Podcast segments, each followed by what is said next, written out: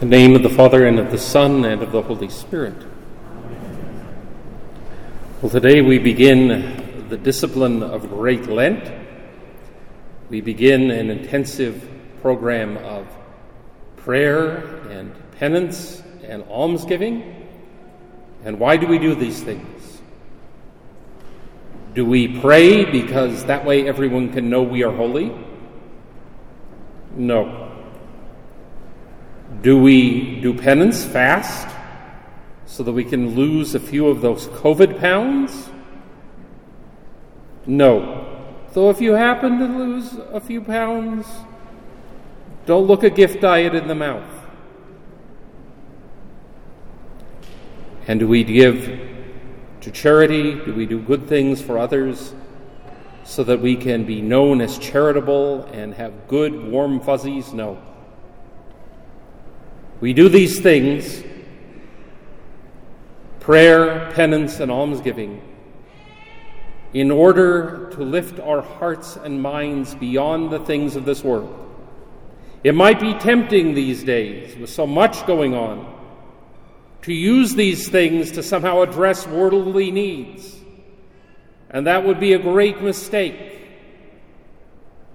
because that is not the purpose of Holy Lent.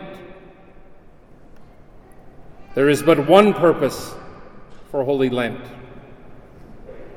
to raise our hearts and our minds to heavenly things, to set our focus upon our Lord and Savior Jesus Christ.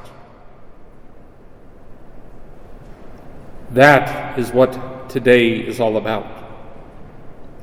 And so, when we are sprinkled or have the ashes placed upon our foreheads,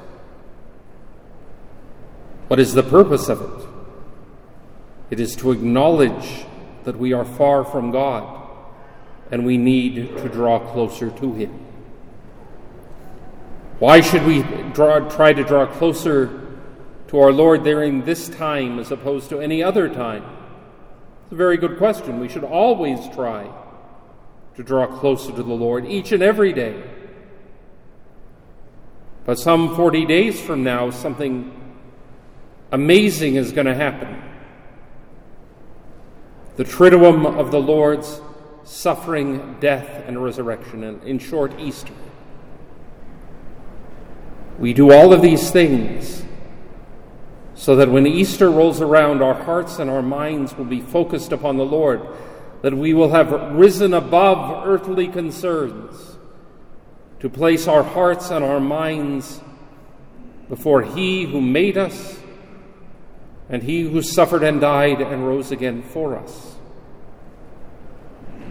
My sons and daughters in Christ, may you have a good and holy Lent, and may you draw closer to He who is our Lord. In the name of the Father, and of the Son, and of the Holy Spirit.